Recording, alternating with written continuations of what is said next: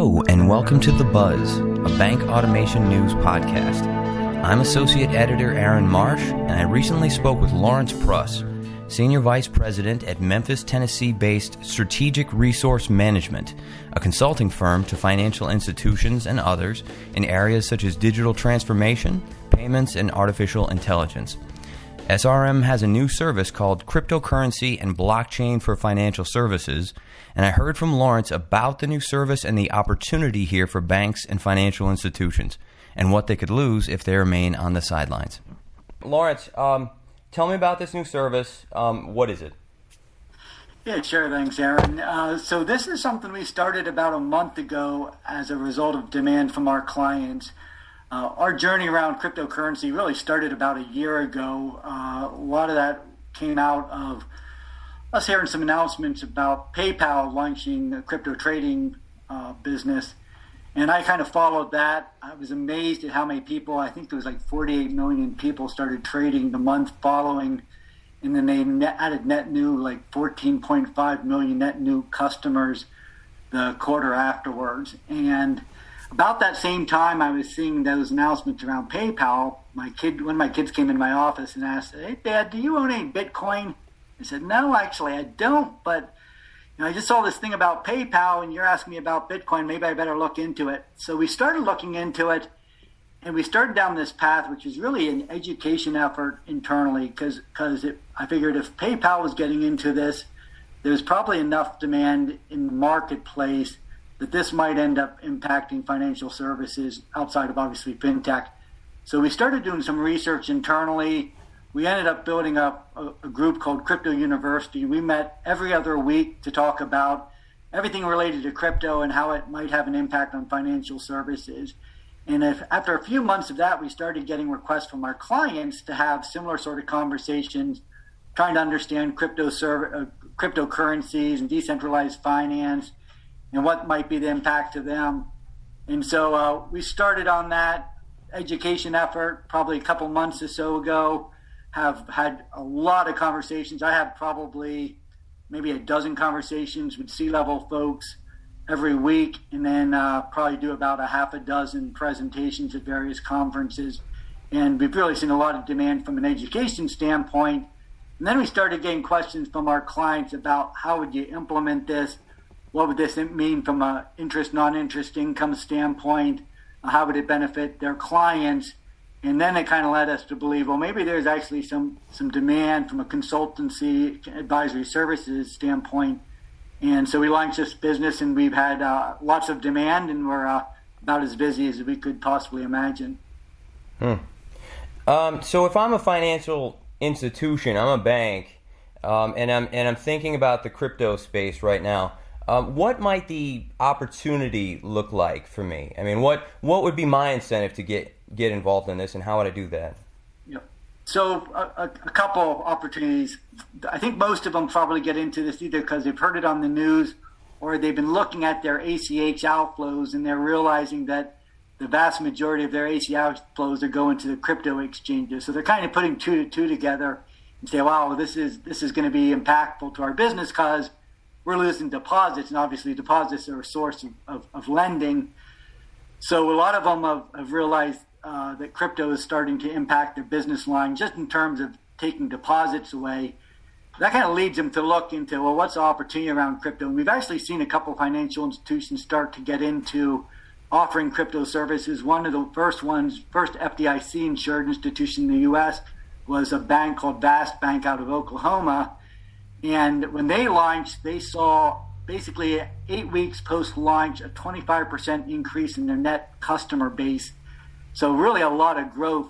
But the opportunity is just isn't just defending their deposits, but there's opportunities to drive uh, non-interest income in terms of trading revenue, uh, interest income in terms of lending against crypto. For, there's a huge first mover advantage, so there's an opportunity to gain additional clients and market share. Um, you know, I, I've got crypto on my, my phone, and I can't, I mean, I'd be embarrassed to tell you how many times I look at my phone a day. But there's a huge opportunity to incre- increase client engagement. So, like when PayPal announced theirs, they saw that their clients uh, interacted with their app more than twice. I'd, I'd say it's probably much more than twice what they had been interacting. So that's an opportunity when you've got those eyeballs on your mobile or banking app is to be able to offer to cross sell other sorts of products and services, maybe even education. And then the last piece, which isn't an opportunity, but more of a avoiding kind of a, a, a downfall, is avoiding to being disintermediated. So what we're seeing with crypto is this whole world of kind of decentralized finance being built. It's gone from about a $20 billion industry to about a $110 billion industry over the course of 12 months. And what's happening is, is uh, decentralized finance is using software to connect lenders and borrowers, which is what banks do. Um, but they're also doing not just lending and borrowing, they're doing trading, derivatives, synthetics, uh, insurance type products, all without any bank involvement whatsoever. So we've got some real concern from our clients in terms of being disintermediated. And what I often tell them is what hap- what's happening with decentralized finance and crypto is making this possible is the same thing that happened with the taxi industry in Uber, where Uber just said, "Hey, we're not a taxi industry; we're a software company. We're going to connect people who have cars to to drive and people who need rides." Well, you think about banking; we're just trying to connect people who have money to lend and people who have borrowing needs. And if that can be done with software, all of a sudden you realize it's a very competitive environment outside of just the fintech world, which has started and kind of biting at their heels for a number of years. Yeah. Um, Lawrence, do you see this space as something that is uh, sort of heating up? I mean, we've seen interest in the in, in cryptocurrency trading certainly kind of skyrocket this year. Um, is this one of these situations where it's it's probably better to think about this sooner rather than later? So we've talked to a bunch of um, crypto firms. These are ones that are implementing solutions in the marketplace, working with financial institutions. A good example would be NYDIG uh, Coinbase is doing it. Fireblocks is a number of them, but it's anticipated somewhere between 500, maybe on the low end to high end, at least a thousand financial institutions are going to launch some sort of crypto service next year, whether that's crypto cust- custody, whether that's crypto trading, whether that's lending against crypto, whether that's uh, crypto rewards in terms of debit and credit cards or paying on interest. And so if we have a thousand or even 500 financial institutions launch next year, one that's going to hopefully start to win back business from the crypto exchanges. But anyone who doesn't do it is going to be at a severe disadvantage. So going back to that example of Vast Bank out of Oklahoma, they saw a 25% increase in their client base. That was a client base that took them 40 to 50 years to grow. They saw that increase in eight weeks because they were one of the first early adopters. So we're telling our clients, look, you don't want to be the one down the street that doesn't have a crypto trading platform when one of your competitors do. And so there's some stats right now about 20 to 25% of Americans with investable assets hold cryptocurrencies. And uh, this is some stats from both NYDIG as well as Visa had some similar stats from, uh, they did a presentation a few weeks ago. But one of the things with people who have crypto you're holding these cryptographic keys, and if you're holding them yourselves, there's a lot of risk of them being lost, stolen, whatever. And so the majority of them, over 80% of people who who have crypto, would actually prefer to hold it with their financial institution rather than holding it with, say, a crypto exchange. Now, here's the other interesting part. Not only would 80% choose to hold it with their uh, financial institution, more than 70% of them would actually switch providers and go to another financial institution that offered that. So there's the both the risk and opportunity because if you're not going to offer it and someone down the street does, uh, you're going to see a vast majority of your well not vast majority, but probably 18 to 20 percent of your customers might move over the course of a few weeks, and that's going to be pretty impactful. Wow. Um, so if I'm um, if I'm a bank, if I'm a financial institution who that is looking to to get involved in this and and uh, wants to reach out to your service, can you help set up like a crypto trading? You know, can you recommend um, you know, vendors I should go with for what I'm looking to accomplish? Absolutely. So we do a couple things. Uh, there's there's still a huge need for education. So that may be education at the C-suite level, with the boards or even internal um, employees of that bank. So we offer those educational services awfully often on a pro bono basis, just to get them understanding what is the risks and opportunities and we've been doing that for a while. And then what's grown out of that quite organically is them coming back to say, okay, we get it now. We see both the risk and opportunity. Can you help us develop a crypto go to market strategy? So that might be understanding what's out there in the marketplace today. So there's probably about a half a dozen to a dozen already implementations in the marketplace with various financial institutions. Um, understand what are the products that they could potentially be choosing. So again, custodial services, trading, uh, rewards, lending. There's a number of others. Uh, who are the providers in that space, and then how to set all this stuff up. So, like depending on your choices, it's very important how you make your choices around custodial services. And that can drive what you can do from a trading standpoint, that can drive what you can do from a lending standpoint. And so it's not just having a crypto solution out in market the fastest, is having one that is going to be scalable, going to meet your customers' needs, and that's going to be competitive. Because we see a thousand people, a thousand banks launch crypto services next year, and they all launch a similar service. Maybe that service only offers a couple choices in terms of trading coins or, or cryptocurrency, if you're the one that launches it that gives you 12 options in terms of tra- trading, whether it's ETH, Bitcoin, Dogecoin, whatever it may be, and the bank down the street just offers Bitcoin, well, then you've got a competitive advantage. So it's all about having the right strategy. How do you get to market? There's a number of vendors out there, a number of good vendors, and they can actually stand up a trading platform, custodial services pretty quickly. But it's but one of the other things we're finding is the people don't one know what to ask for, what they should be looking for in terms of building out these products and services, but also how do these things priced? Is it done from a revenue share standpoint? Are they getting a part of the revenue that a trading firm is do, doing getting? Are they getting some kickback in terms of custodial service costs?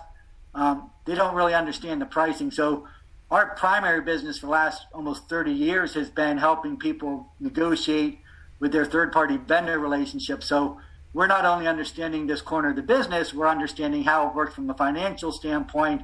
You know, how much how many basis points can you make from holding custody? How many basis points can you make on trading revenue? How much can you make from a lending standpoint? And then understanding how much the vendors might make versus how much the bank might make, and then make sure that they get a fair deal when it comes to selecting these vendors.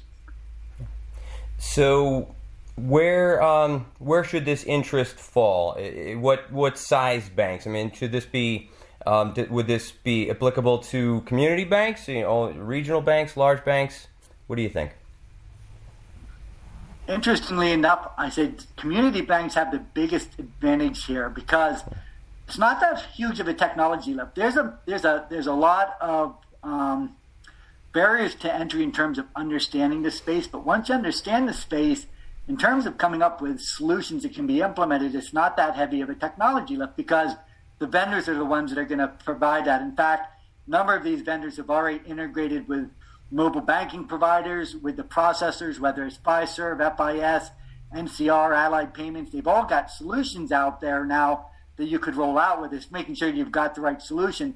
But the advantage is, is that the community banks, some of the smaller ones, can implement this just as easy as one of the larger ones. And some of the larger ones are a little bit more conservative because you know, they're working a little bit more closely with the Fed or they've got a little bit more closer relationships with Treasury. And they may be getting a little bit more pushback in terms of rolling out a solution than maybe a community bank is going to get. And in fact, from a regulatory standpoint, there's nothing that is disallowing banks from getting into this space. In fact, there's been a number of uh, interpretive letters that the OCC has put out there allowing banks specifically giving them guidance to get into the space.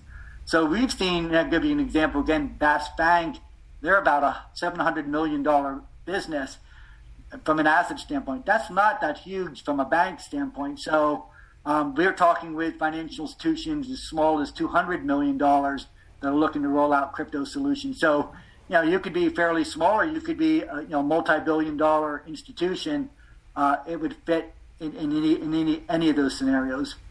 Yeah, that's interesting. You mentioned some of the smaller banks, the community banks, maybe a little bit more um, flexibility there, and we're seeing some creative activity. That's interesting. Um, so you said this launched officially, I guess, about a month ago, Lawrence. Is that correct? What? Actually, I think it was two, two or three weeks ago. We've been soft launching it for a while because we've actually had crypto engagements now for I want to say three or four months. Okay. So, what kind of interest are you seeing so far in the service? It, it, it's huge. I mean, my, my our biggest uh, our biggest challenge is probably going to be hiring enough people to help meet the demand. I mean, we've got a number of internal experts, but we are surprised at how much demand there is in the space, not just from an education standpoint, but again, developing those strategies, selecting the right vendors. Um, we've never seen anything like it before. I mean, I've I've been in financial services 25 years. I've given presentations on everything from artificial intelligence to how do you manage your credit card portfolio. I've yet to have any presentation I've given that resonates like a crypto presentation. I can talk to any C level individual and get their attention for as long as you want talking about crypto because people realize, I mean, it's a $3 trillion asset.